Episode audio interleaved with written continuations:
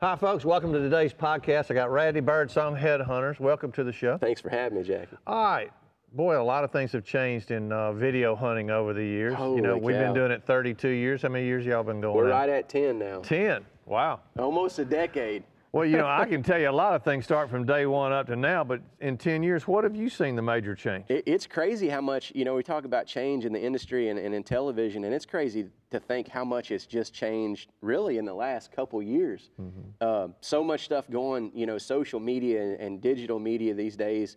Um, television's still strong, though. I, Oh, yeah. I love television, and I still, you know, we've got the majority of our eggs still in that basket. And I, to me, I think television is, is still super strong. So Sure it is. But it is it is changing, and I'm sure you're seeing it too. But it seems like you know, and I'm sure you've got even more stories than me over the last 30 years. But it, it's crazy to think that when we started 10 years ago, we was going out with a with a video camera and going on a hunt, and your focus at that time was to get a hunt on camera. You know, and how that's progressed and changed over the last 10 years. It's like now, it's like the hunt and the kill is a small part of the whole overall process and production. You know, there's so much goes into it between you know s- keeping sponsor relations, doing social media videos while Sure. you're on those trips, and and just filming more stuff for the for the episodes, and it's just changing. I mean, it, every day. Oh, yeah.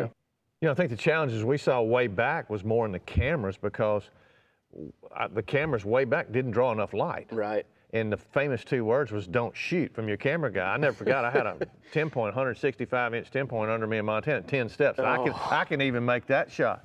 Don't shoot, don't shoot. I'm going. It's it's light, man. You can't see Right. it. I can't see it. And that deer walks off.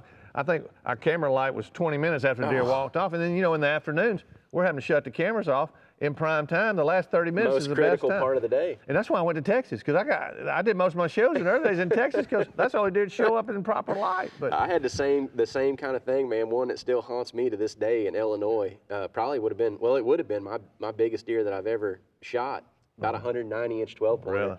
right at last light in the evening, and and he could get it on camera, but it just wasn't. You know, Yeah. at the time we were trying to get the best stuff we possibly could, and he didn't feel like it was good enough and called me off of it. And I had Oh. to let him let him walk right well, out I of my think life. in 32 years uh, I've only shot one deer off camera. It was in Illinois, and I just kept going, and, and it was foggy. And I mean, our camera shut down and kept shutting down, and it just it, it was foggy for four or five days for t- two or three years in a row. he couldn't handle it no more. The last morning that deer stepped out. I said, "You on?" He said, "No." I said, "I don't care." Boom.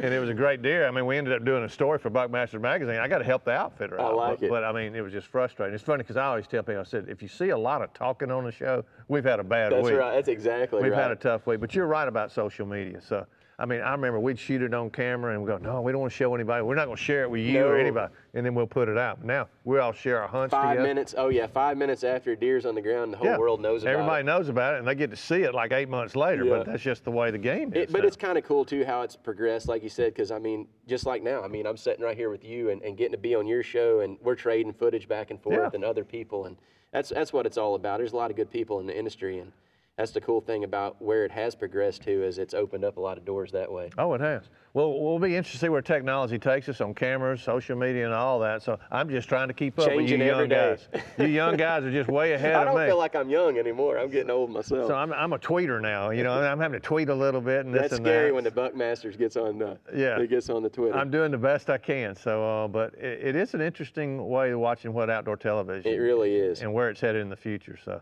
all right, Cuz, appreciate you. Appreciate you having me. all right, folks, that does it for today's podcast.